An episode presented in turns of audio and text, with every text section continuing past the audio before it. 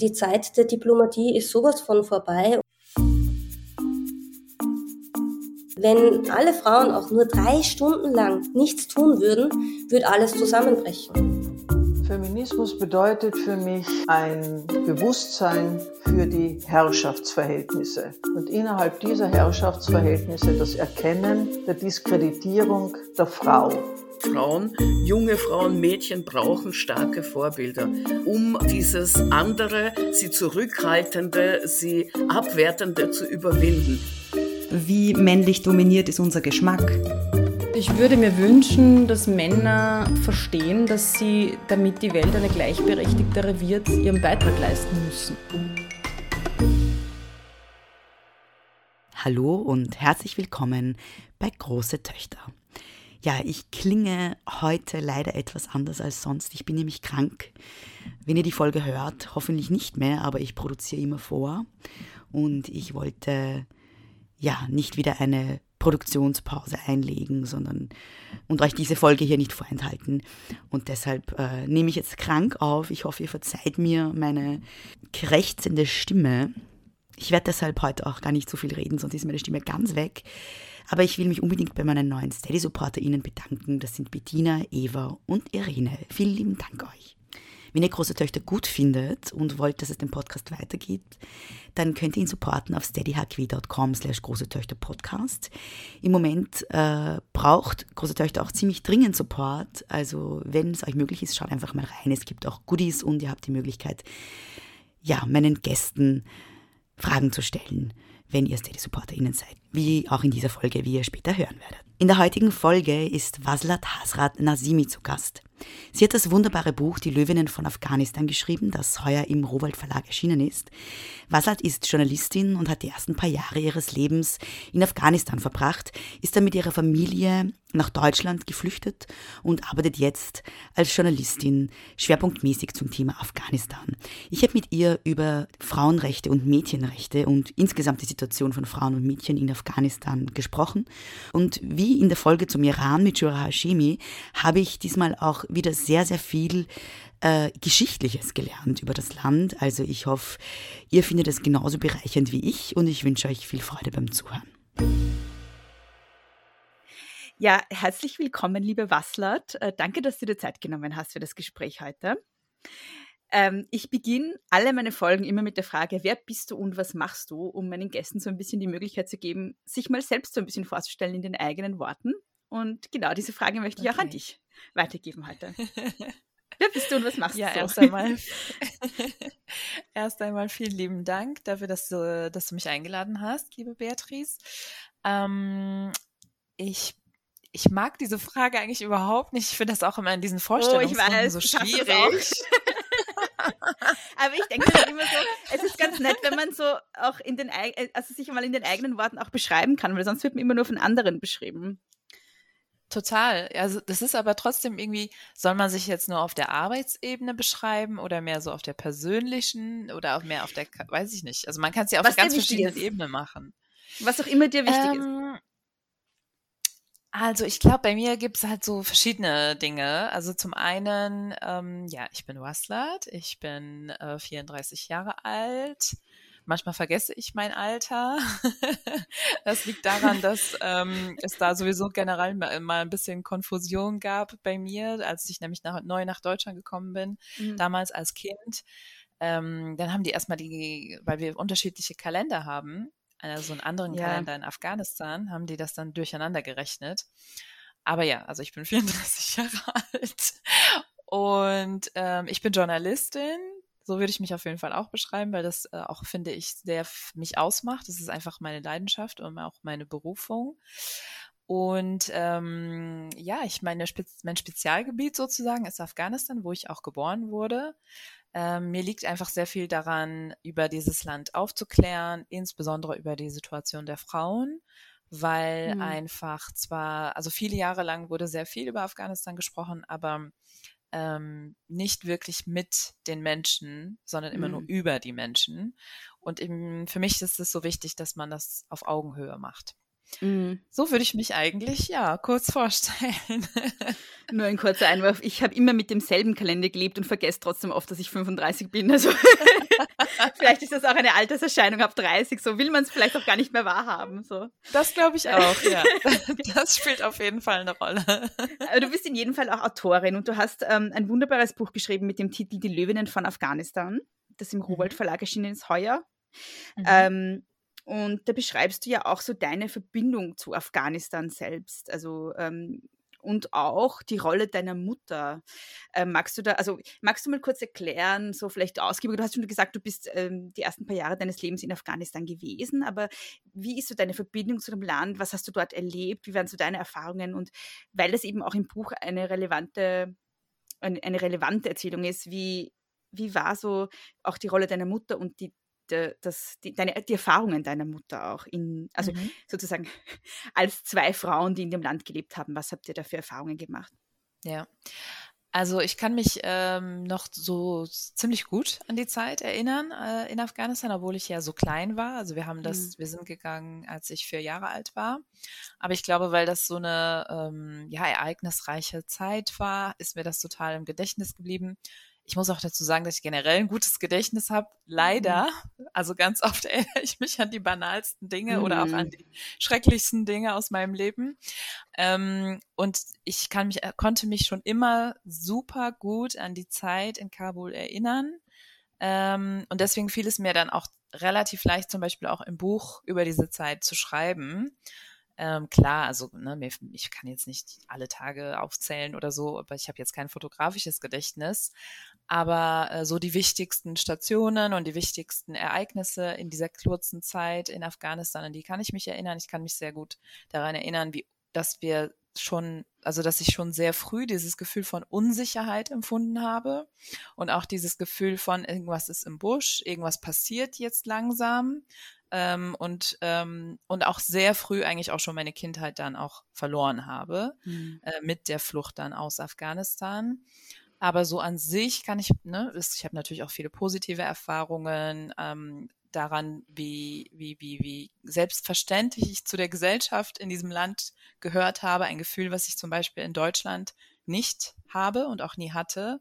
Mhm. Ähm, und natürlich meine Eltern haben eine ganz zentrale Rolle gespielt, ist ja ganz klar bei einem Kleinkind und vor allem meine Mutter. Also ähm, das hat mich wirklich nachhaltig geprägt, äh, weil sie war, ähm, also sie ist Journalistin und damals war sie Nachrichtensprecherin ähm, beim Staatsfernsehen in Afghanistan und äh, sie war auf jeden Fall ähm, ja so eine also war wirklich eine Berühmtheit und es war als Kind so faszinierend, dass mein Vater und meine Schwester und ich dann abends vorm Fernseher saßen und dann die 8 Uhr Nachrichten meine Mutter erschien. Und dann war ist. die Mama da, ja. Ja, genau. Sowas vergisst man auch als Kind natürlich nicht. Mhm. Ähm, und das war immer schon total beeindruckend, allein schon das. Ähm, und in meinem Buch erzähle ich dann so eine Anekdote von meiner Mutter, sehr kurz bevor wir gegangen sind aus Afghanistan, beziehungsweise flüchten mussten. Ähm, das war wenige Tage bevor die Mujahideen ähm, äh, das Land übernommen haben, in den 90ern also. Und ähm, die Mujahideen, das waren halt Islamisten und die damalige kommunistische Regierung hat dann so einen neuen, wollte dann einen neuen Kurs einschlagen, um sich so ein bisschen darauf vorzubereiten, wollten dann so ein bisschen sich die Macht teilen. Zumindest war das deren Hoffnung. Das hat sich dann zerschlagen. Ähm, und dachten sich, ja, dann werden wir jetzt auch konservativer. Bis dahin gab es kein, keine Pflicht für zum Beispiel Hijab, also Kopftuch. Und die Frauen haben ganz oft einfach, zum Beispiel viele haben sich entschieden, im Fastenmonat Ramadan ein Kopftuch zu tragen, viele aber eigentlich auch nicht. Es war nicht üblich im Fernsehen. Ähm, aber jeder hatte die freie Entscheidung und jede. Und ähm, dann haben sie gesagt, ab jetzt müssen alle Frauen Kopftuch tragen. Also sie haben quasi die politischen Interessen auf dem Rücken der Frauen ausgetragen. Mhm. Und das ist wirklich so ein Muster, das zieht sich durch die Geschichte Afghanistans immer wieder passiert, also genau das, dass wenn es um Politik geht, dass es dann auf den, ja, auf dem Rücken der Frauen ausgetragen wird. Das war wirklich dann auch so ein Fall. Und meine Mutter hat gesagt, nein, ich mache das nicht. also sie hat sich dagegen gewehrt und es hat ein Streik äh, begonnen, hat dann auch die anderen Frauen äh, motiviert, die sich ihr angeschlossen haben. Und im Endeffekt ähm, haben dann alle Frauen gesagt, sie werden nicht moderieren, außer meine Mutter. Und sie hat gesagt, ich werde nur mit, nur ohne Kopftuch moderieren. Mhm. Ähm, und es war dann so ein, ja, so ein, wirklich so ein, ge, ge, ge, wie so ein, wie kann man sagen, ich will es jetzt nicht Kampf nennen, aber so ein Gerangel, auch ein, ein Machtspiel äh, zwischen verschiedenen Fronten und es ging auch wirklich hoch bis zum Premierminister damals, der davon erfahren hat. Und im Endeffekt hat meine Mutter dann es geschafft, dass sie ohne Kopftuch moderieren durfte, die Nachrichten. Und ähm, das war auf jeden Fall ein Riesenerfolg für alle Frauen an dem mhm. Abend. Ähm, war auch leider nur temporär, weil das hat trotzdem nichts äh, gebracht, weil die Modellen haben dann ein paar Tage, Wochen später dann die Stadt eingenommen und ähm, wir mussten dann, wir sind wirklich kurz vorher dann auch geflüchtet, weil die Situation dann so sch schrecklich war. Mhm. Ja. Mhm.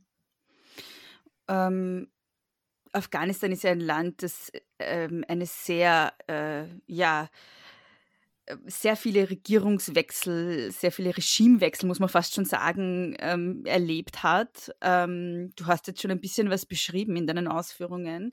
Es gab ja dann letzten August nochmal so eine, ähm, ja, eine, eigentlich die Machtergreifung der Taliban, ja. Mhm. Das ist jetzt aber schon die zweite Machtergreifung der Taliban. Die waren ja schon mal an der Macht. Ähm, mhm. Deshalb so meine Frage an dich. Äh, magst du vielleicht den ZuhörerInnen so ein bisschen einen geschichtlichen Abriss geben, wie es überhaupt dazu kam, dass die Taliban jetzt wieder an der Macht, äh, wieder an die Macht gekommen sind? Ähm, auch so vielleicht, was die Rolle der USA ist, das kommt in deinem Buch auch vor, ähm, und wie sich das sozusagen spiegelt mit dieser ersten Machtergreifung ähm, und auch welche Konsequenzen es jetzt hat für das Land. Mhm. Ja.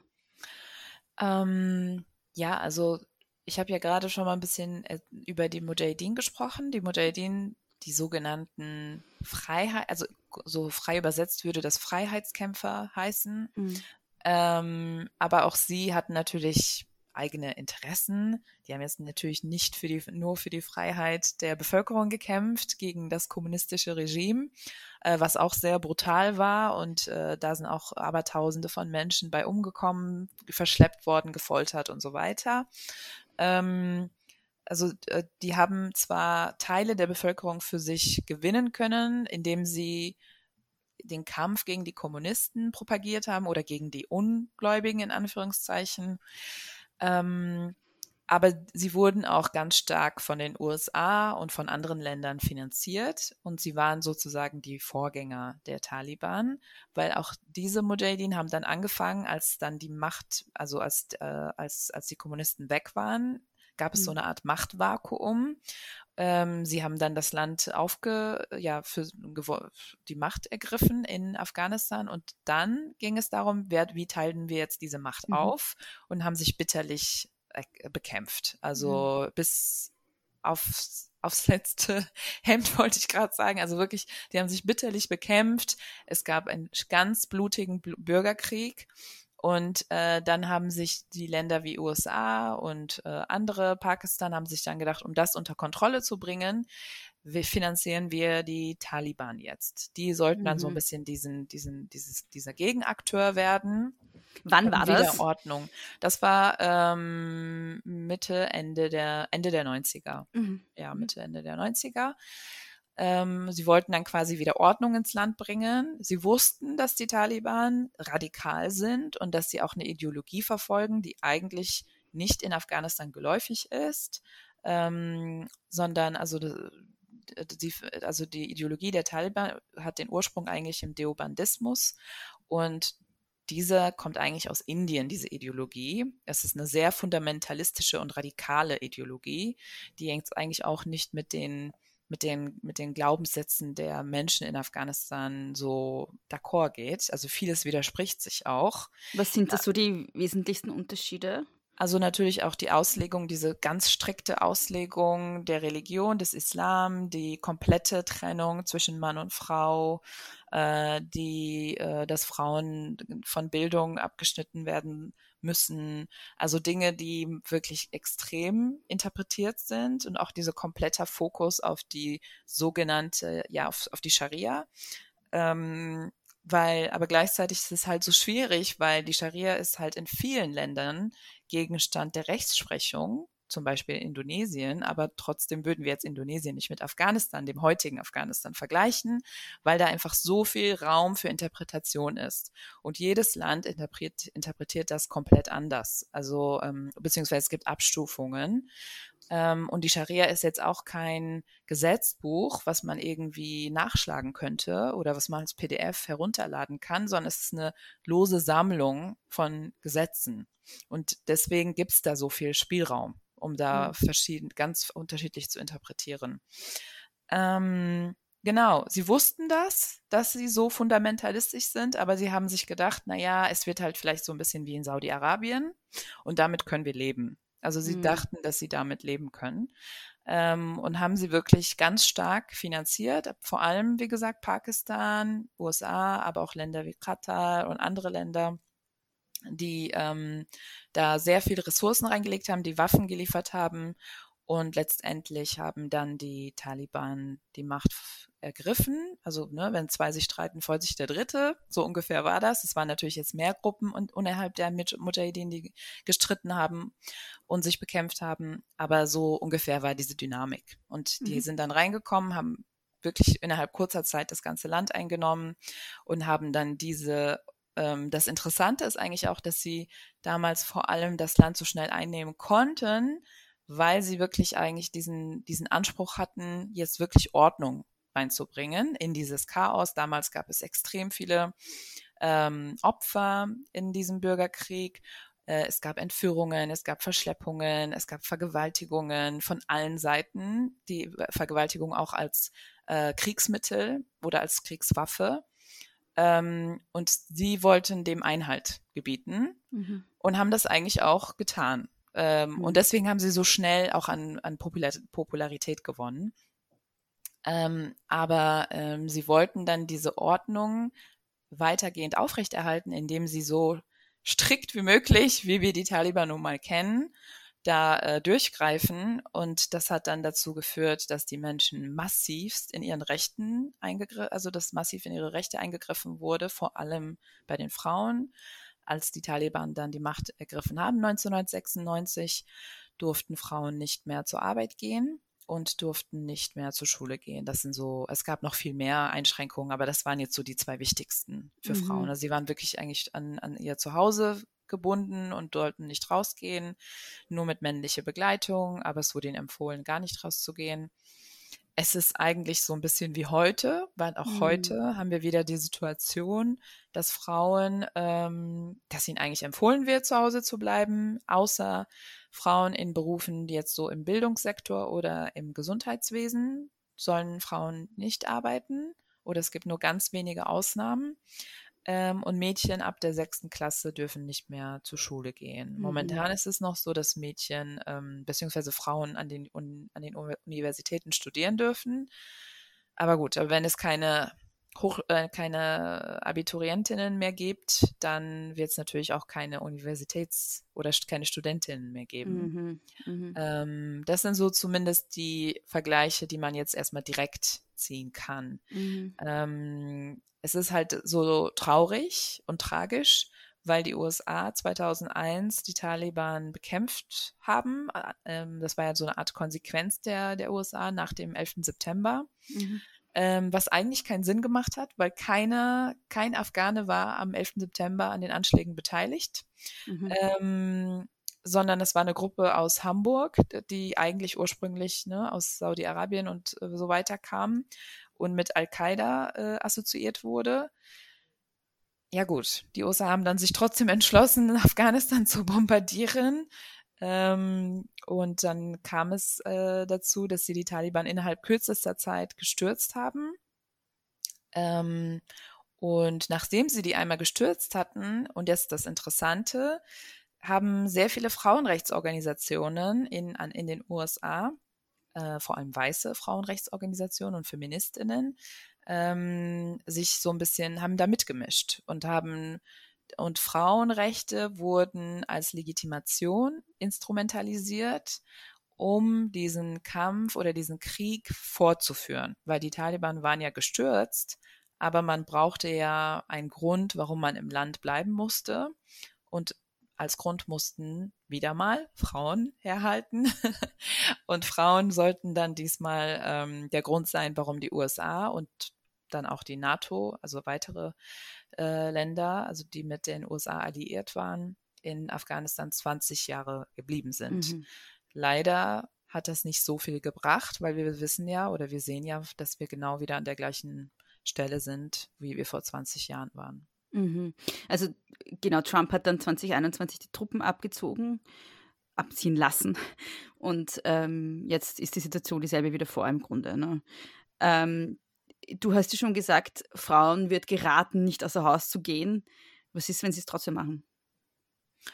Ähm, es kommt so ein bisschen drauf an, in welcher Gegend. Ähm, es gibt nämlich sehr große Unterschiede in der Lebenswelt der Frauen, je nachdem, in welcher Provinz sie leben, weil die Taliban äh, in verschiedene Gruppen aufgespalten sind und es gibt äh, die extrem radikale Gruppe, das wäre zum Beispiel die Haqqani-Gruppe, die vor allem im Süden und Südosten aktiv ist. Ähm, und dann gibt es die ähm, Gruppe um Mullah Bradar, die relativ, also das ist schon fast anmaßend zu sagen, relativ gemäßigt, aber sagen wir mal im Vergleich. Innerhalb dieses sehr radikalen Spektrums gemäßigt. Genau. Ja, ja. ja. ja. Genau. Ähm, und da kann man dann beobachten, dass es natürlich dann auch so Gegenden gibt, wo Frauen ein bisschen freier sind. Ähm, und es kommt dann auch schon mal vor, dass man, dass es Frauen gibt, die ohne männliche Begleitung rausgehen und dass nichts passiert. Aber trotzdem sind sie der Willkür der Taliban ausgeliefert. Mhm. Also die Taliban könnten, wenn jetzt irgendein Talib zum Beispiel ihm das jetzt nicht gefällt, könnte er etwas dagegen sagen oder dagegen etwas machen oder auch Gewalt andro androhen oder sogar Gewalt ausüben und sie wäre ihm ausgeliefert. Das ist halt das Schwierige. Mhm. Wie kann ich mir das praktisch vorstellen? Ist das so wie im Iran, dass so eine Art Sittenpolizei auch unterwegs ist? Oder ja. also das sind wirklich auf der Straße dann Männer, die Dinge kontrollieren oder wie auch immer.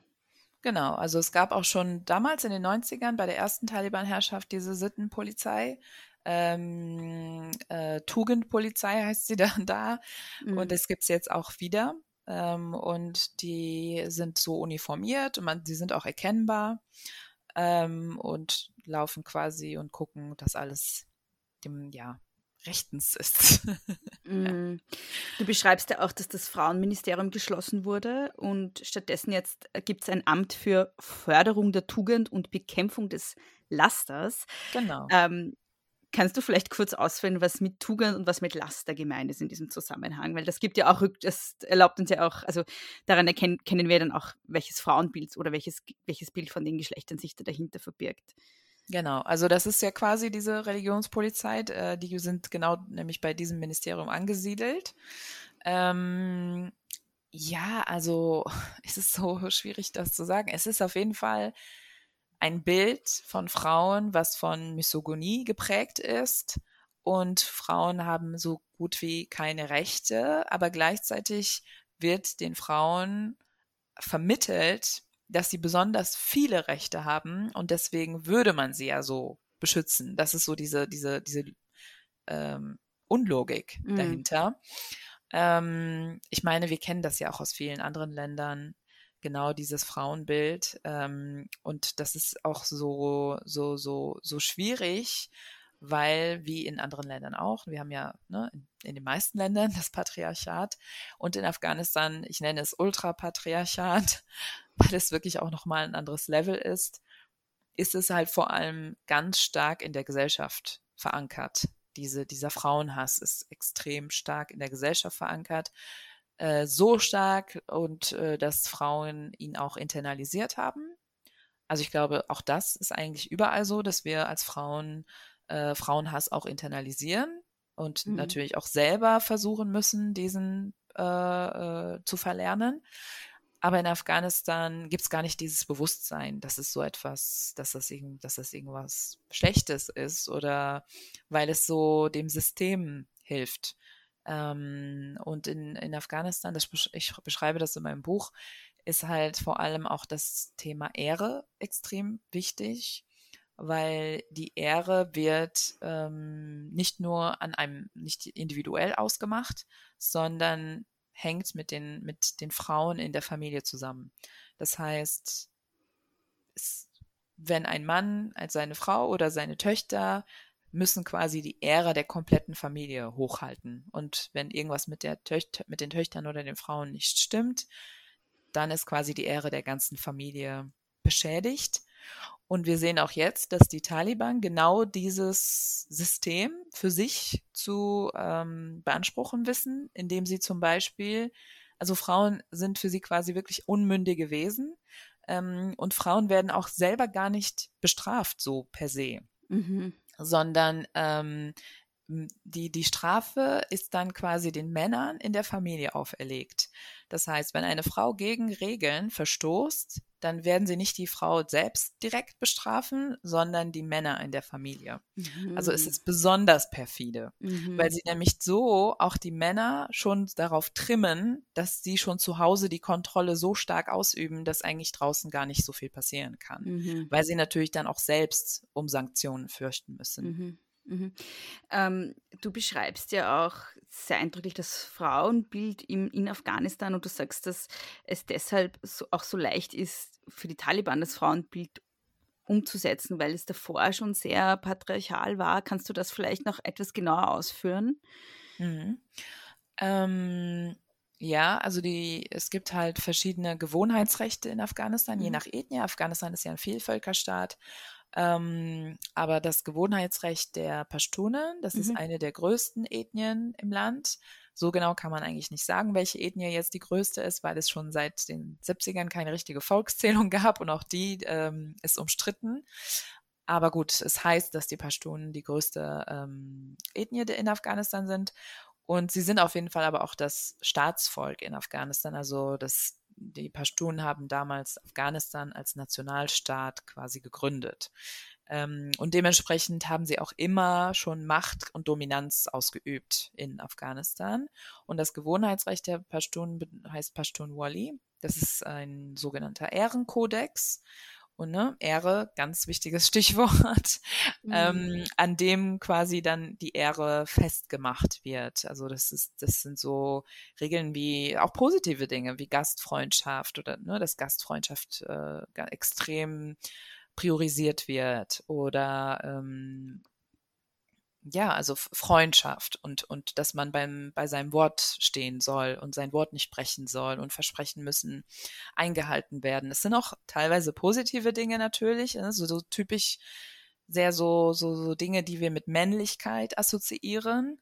Ähm, und ähm, Ehre ist das ist auch das Interessante in, in, in, der, in den afghanischen Sprachen. Ehre wird auch gleichzeitig mit Männlichkeit ähm, äh, konnotiert. Also zum Beispiel bedeutet ähm, ein, ne, also ein, ein, ein Mensch, der keine Ehre hat, so, weder sowohl Frau als auch Mann, wird als normalt und normalt heißt eigentlich übersetzt unmännlich ähm, betitelt.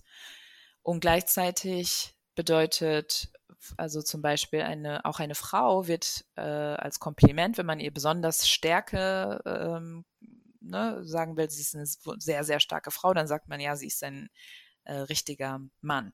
Mhm. Ähm, das ist nicht nur in Afghanistan so, das, ich habe das von, auch von anderen Ländern gehört, aber da ist es halt wirklich ein ganz tolles Kompliment. Ich schreibe ja auch in meinem Buch, dass zum Beispiel mein Vater einmal gesagt hat, meine Frau ist mehr Mann als, äh, als andere mhm. Männer und das auch als Kompliment gesehen hat, so zu sagen, dass sie so stark ist und so, ähm, so viel Ehre besitzt. Ja. Mhm. Aber das sind halt alles so Dinge, die sind auch sehr problematisch, weil, äh, wie gesagt, sie äh, knebeln und fesseln einen so ein bisschen. Es ist so, als würde man in einem goldenen Käfig leben und es wird so ein bisschen verkauft, als wäre das was ganz Besonderes, so eine ganz besondere Verantwortung. Aber eigentlich werden sowohl Frauen als auch Männer ähm, damit unterdrückt weil Stärke bedeutet nicht und deswegen habe ich, das ist ja auch das Thema mit dem Löwen und deswegen genau, heißt das ja. Buch ja auch die Löwinnen von Afghanistan. Ähm, wir assoziieren ja Löwe auch mit Stärke und es ist auch etwas, was man immer, also was ich zum Beispiel immer schon als Kind mit gesagt bekommen habe, ne, Ehre und, und sei ein Löwe, sei stark. Mhm. Löwe vor allem auch in der männlichen Form, nicht in der weiblichen mhm. Form. Ähm, weil Stärke heißt nicht, dass man für seine individuellen Interessen kämpft, sondern dass man sich dem Kollektiv unterwirft. Dass man erträgt. Genau, und dass man mhm. Opfer äh, gibt, äh, Opfer, mhm. ja, opf sich opfert. Ja, genau. Was ich auch noch ganz besonders spannend fand in dem Buch, ist, dass du beschreibst, dass ähm, es auch die Praktik gibt in Familien, wenn die keine Mädchen, äh, nein, wenn die keine Burschen, zu, also wenn in einer Familie keine Burschen zur Welt gebracht werden, dass dann einfach ein Mädchen zu einem Mann ernannt wird. Mhm. Ja, das, das, ist ein äh, Phänomen, das nennt sich Bachaposh. Mhm. Also ja, frei übersetzt quasi Jungen, äh, an, jemand, der sich wie ein Junge anzieht. Ähm, und das ist jetzt, also ich würde jetzt nicht sagen, dass es passiert super häufig, aber es kommt halt immer wieder vor. Ähm, und das kam daher, also diese Tradition entstand in so, dass man gesagt hat, früher, wenn man keinen Jungen bekommt, dann zieht man ein Mädchen als Junge an und das soll so viel Glück bringen, dass dann ein Junge geboren wird. Aber im Laufe der Zeit hat sich das dann so ein bisschen verändert, diese Sitte. Und äh, man hat dann, glaube ich, wahrscheinlich entdeckt, dass es ja eigentlich auch ganz praktisch ist, weil wenn man ein Mädchen als Junge verkleidet, dann kann man ähm, die Vorteile daraus nutzen. Zum Beispiel mhm. ähm, sie zum Markt rausschicken. Ne? Bei, für Mädchen ist das natürlich sehr schwierig, vor allem unter den Taliban. Unter den mhm. Taliban ist es verboten ähm, oder sie als männliche Begleitung, wenn es zum Beispiel keine männlichen Verwandten in der Familie gibt. Und das ist momentan auch für viele Familien so, weil die Zahl der Witwen so extrem hoch ist, aufgrund der letzten 20 Jahre und der vielen zivilen Opfer in Afghanistan. Ähm, das heißt, es gibt einfach Tausende von Frauen, die haben weder ein Ehemann noch ein Sohn in der Familie und dann sitzen die da zu Hause und die dürfen nicht raus, die dürfen nicht zum Markt gehen. Also die, das ist halt extrem schwierig und dann kann man halt quasi ein, ein Mädchen als Junge verkleiden und dieses Mädchen hat dann alle Freiheiten, die ein Junge hat. Ähm, mhm. Und ganz oft passiert es, dass dann die Mädchen dann zu jungen Frauen heranwachsen oder und sich dann aber und in, zu dieser Zeit, also dann ab der Pubertät ungefähr, müssen sie dann diese Transformation zurück zum, zur Frau dann vollziehen. Aber viele weigern sich dann, weil sie einfach nicht bereit sind, diese Freiheiten aufzugeben. Ähm, und äh, ja, und dann sagen, nee, dann bleibe ich halt, in, lebe ich halt als Mann. Mhm. Und deswegen zum Beispiel porträtiere ich ja auch in, in dem, im Buch eine Frau, die weiter sich entschieden hat, als Mann zu leben. Und äh, sie wird auch als Mann behandelt. Äh, der Nachteil ist jedoch, dass man äh, von diesen Frauen dann erwartet, dass sie nicht heiraten, also weder eine Frau noch einen Mann heiraten und damit auch keine Kinder kriegen dürfen, ähm, weil sich das nicht ziehen würde. Also mhm. auch da bringt man natürlich dann wieder ein Opfer. Mhm. Mhm. mhm. Du beschreibst in einem Buch, dass es Frauen gab und gibt, die die Machtübernahme der Taliban auch befürwortet haben. Warum ist das so? Also ich habe ja dieses, das Manuskript fertiggestellt, das war im April 2022 dieses mhm. Jahr.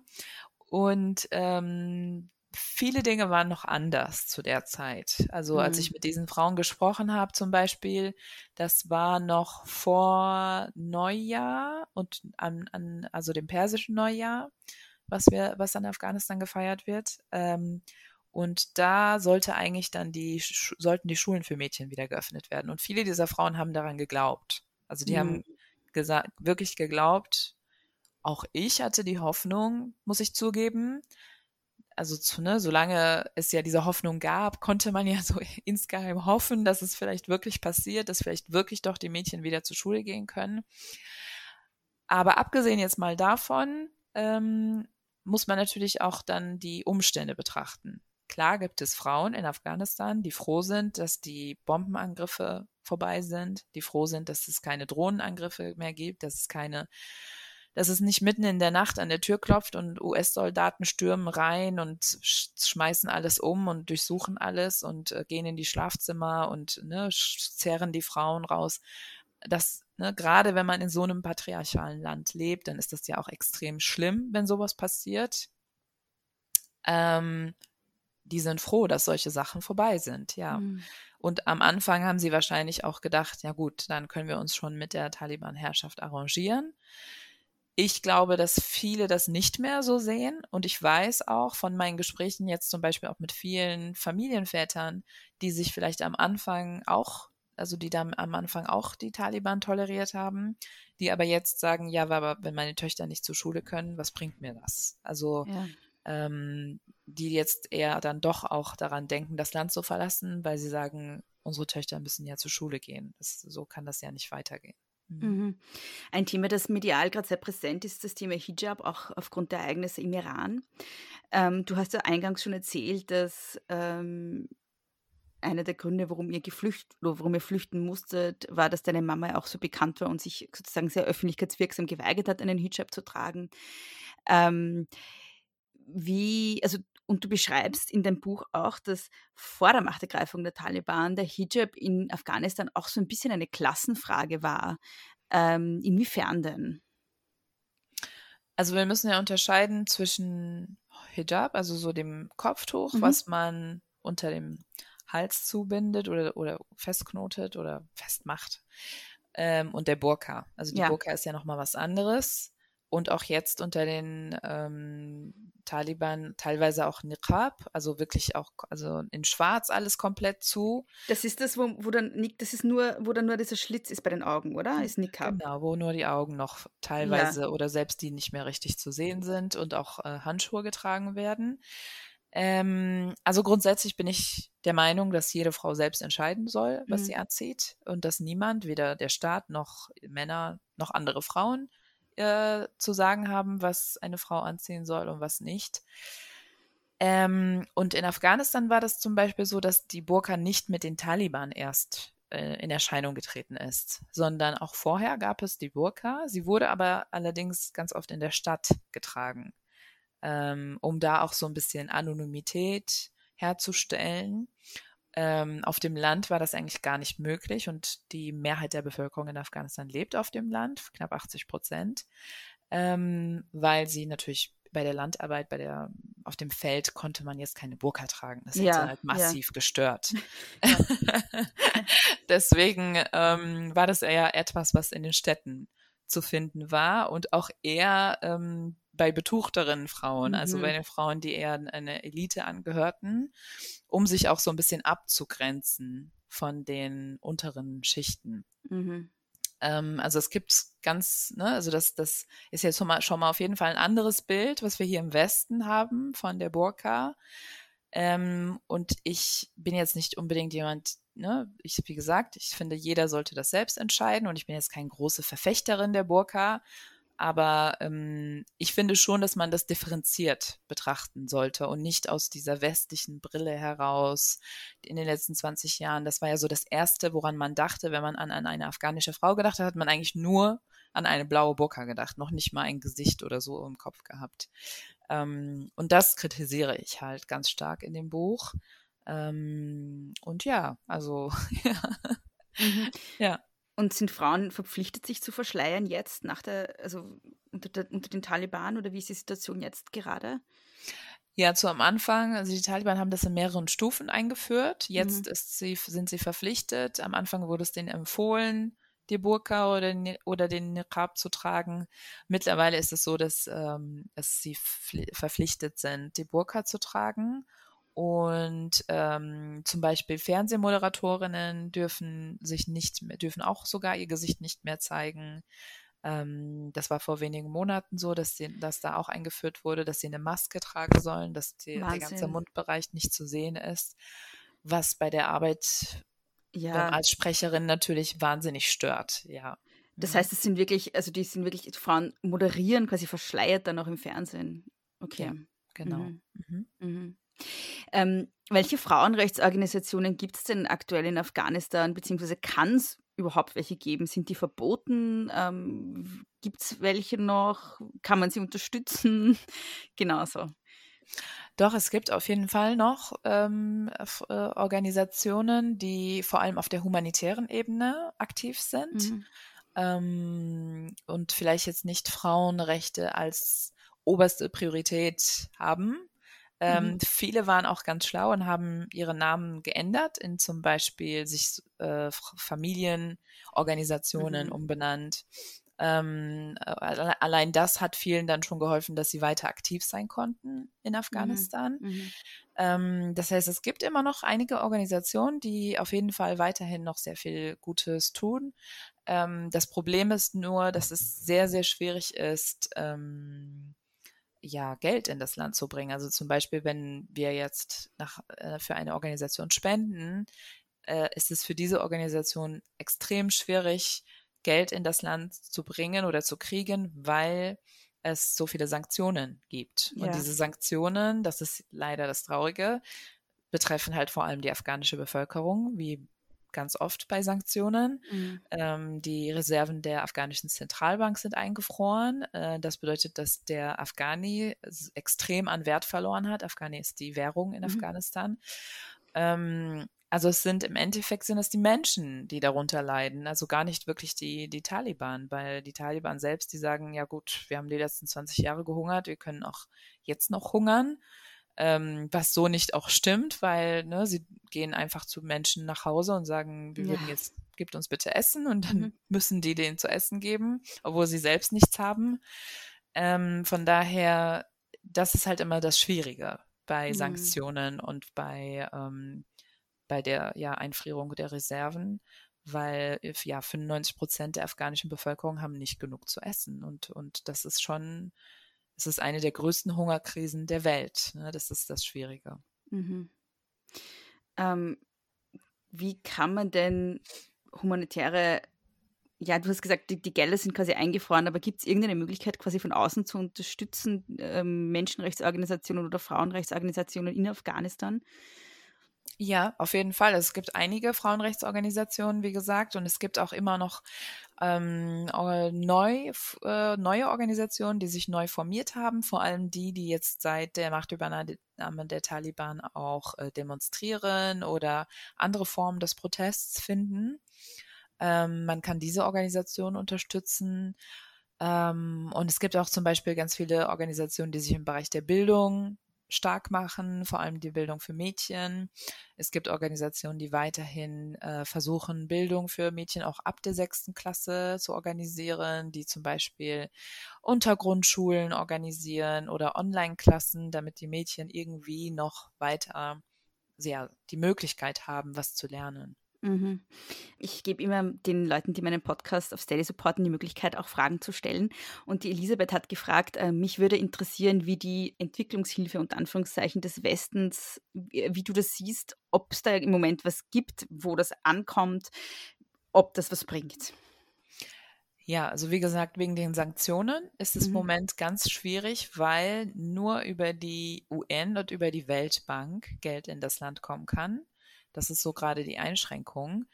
Ähm, und naja, wir wissen ja, bei diesen riesen Apparaten wie die UN und der Weltbank geht halt ganz viel schon in, in, äh, Bürokratie. in, in die Bürokratie, in ja. die Gelder der Menschen, die da arbeiten und Organisationen und so weiter. Da geht halt mhm. sehr viel verloren. Und gleichzeitig ähm, wissen wir auch, dass die Taliban versuchen, da das zu blockieren. Ähm, deswegen ist es sehr, sehr schwierig überhaupt, dass Menschen geholfen werden kann. Aber also mir ist es auch nochmal wichtig, dann darauf, also darauf hinzuweisen, ich finde halt generell das Thema Entwicklungszusammenarbeit oder Ent Entwicklungshilfe ähm, sehr schwierig. Also mhm. in den letzten 20 Jahren gab es ja sehr viel Entwicklungszusammenarbeit, aber auch da ist es sehr wenig bei den Menschen selbst angekommen. Es ist ja grundsätzlich so, dass ich glaube, 30 Prozent kommt eigentlich nur bei den Menschen an und ich würde sogar sagen, in Afghanistan waren es wahrscheinlich noch weniger, weil bei den Milliarden, die in das Land gepumpt wurden, ist kaum was bei den Menschen angekommen. Es wurde halt dann immer viel Werbung gemacht, man hat ganz viel Wert auf ganz kurzfristige Ziele gelegt oder ähm, Brunnen gebaut, Schulen gebaut, aber ähm, es ist halt, äh, es ist ja auch gut dokumentiert, dass zum Beispiel viele der Schulen gar nicht existiert haben. Also es hieß dann, mhm. ja, ja, wir haben ne, auf dem Papier da und da so und so viele Schulen gebaut, aber wenn man dann hingefahren ist, dann war da gar nichts. Ähm, also stand weder eine Schule noch sonst irgendetwas dort, sondern die Gelder haben sich die Leute ganz oft halt Warlords oder Mafia oder auch ganz oft die NGOs selbst, ähm, selbst in die Taschen gesteckt. Äh, ist halt generell, also ne, ein ganz schwieriges Thema, ja. was Entwicklungszusammenarbeit angeht, ja. Ähm, ganz anderes Thema. Du äh, beschreibst ja auch in deinem Buch, wie wichtig es für dich auch ist, ähm, ja, wichtige afghanische Frauenfiguren, wichtige Vorbilder herauszustreichen. Was sind so für dich so wichtige, inspirierende Frauen? Oh ja, also ähm, ich habe ja schon gesagt, dass meine Mutter zum Beispiel für mich sehr inspirierend war. Ähm, aber es gibt halt viele historische Figuren in Afghanistan, die ich in meinem Buch beschreibe, wie du ja gerade gesagt hast, die ähm, eigentlich fast alle Afghaninnen und Afghanen auch kennen. Also es ist wirklich auch etwas, was einem schon so mitgegeben wird in der Erziehung, dass es diese Frauen gibt und ähm, äh, ganz oft sind diese Frauen natürlich aus privilegierten Kreisen gekommen. Also sie waren zum Beispiel ganz oft Prinzessinnen oder ähm, aus einer Elite, aus der Bildungselite später dann, wenn es jetzt mhm. neuere Figuren waren oder wenn es aus der älteren Geschichte Afghanistans war oder aus der Region, dann waren es halt ganz oft ja Prinzessinnen. ähm, wie Robia Balchi zum Beispiel, das war eine ganz berühmte Dichterin aus dem Norden Afghanistans. Und äh, sie kam auch aus sehr gutem Hause und sie ist damals äh, dafür berühmt, also sie hat sich damals in ihren Sklaven verliebt, Baktosh. Mhm. Und hat, ähm, diese Liebe war natürlich verboten. Und äh, sie hat dann Gedichte geschrieben und diese Gedichte sind unglaublich schön und mhm. wirklich, sind wirklich auch in die Geschichte eingegangen. Äh, und sie war so ein bisschen dann quasi so ein Vorbild für alle Frauen, aber auch Männer, die gegen diese, diese, diese Klassenaufteilung gekämpft haben, weil sie mhm. sich wirklich dann dafür eingesetzt hatte. Sie ist dann am Ende dann auch für diese Liebe gestorben. Mhm. Ähm, und ja, das sind auf jeden Fall so, ja, Vorbilder von Frauen, mhm. die ich glaube sehr, sehr wichtig sind. Also wenn man nach Afghanistan geht, fast man wird in jeder Stadt mindestens eine Schule haben, die nach ihr benannt ist. Mhm. also so eine Signifikanz haben Frauen wie sie in Afghanistan. Mhm. Ja, umso tragischer ist es, dass äh, in diesen Schulen dann vielleicht äh, viele Mädchen gar nicht mehr hingehen können jetzt. Ja, eine, ja, in der Tat, ja. Ja, ja. ja. liebe Waslert, gibt es noch irgendetwas, was ich dich jetzt nicht gefragt habe? was dir noch total wichtig ist, irgendetwas, was du noch den ZuhörerInnen unbedingt sagen möchtest oder irgendeine wichtige Botschaft, die dir noch am Herzen liegt? Also ich glaube, für mich ist halt ähm, immer wichtig zu, zu sagen oder zu unterstreichen, dass wir die Frauen in Afghanistan nicht vergessen dürfen, weil was mit den Frauen in Afghanistan passiert, das geht uns alle etwas an. Mhm. Und der Kampf der Frauen in Afghanistan, der Kampf der Frauen im Iran oder wo auch immer, das ist auch unser Kampf. Ähm, weil der feministische Kampf muss, wird überall gekämpft und muss auch überall zusammengekämpft werden und intersektional äh, gekämpft werden. Also wir sehen ja zum Beispiel in den USA jetzt ne, und in, auch in anderen Ländern, die wie Frauenrechte immer weiter ähm, ja, heruntergefahren werden, was ich auch sehr erschreckend finde.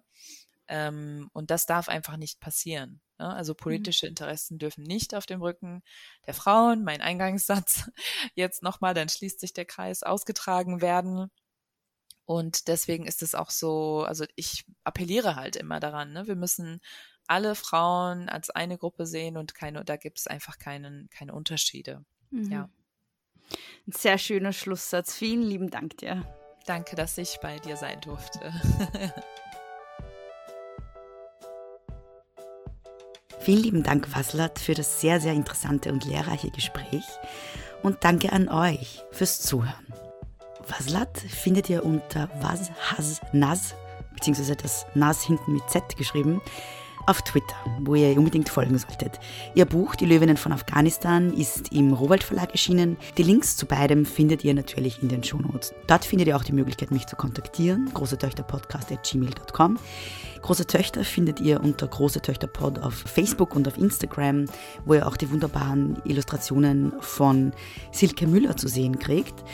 Und ja, den Podcast kann man überall hören, wo es Podcasts gibt. Wenn ihr kurz zwei Sekunden Zeit habt, dann würde ich mich freuen, wenn ihr in eurer Podcast-App fünf Sterne schenkt und eine kurze Rezension, wenn ihr die Folge mit euren Freundinnen und Freunden teilt und wenn ihr den Podcast insgesamt weiterempfiehlt.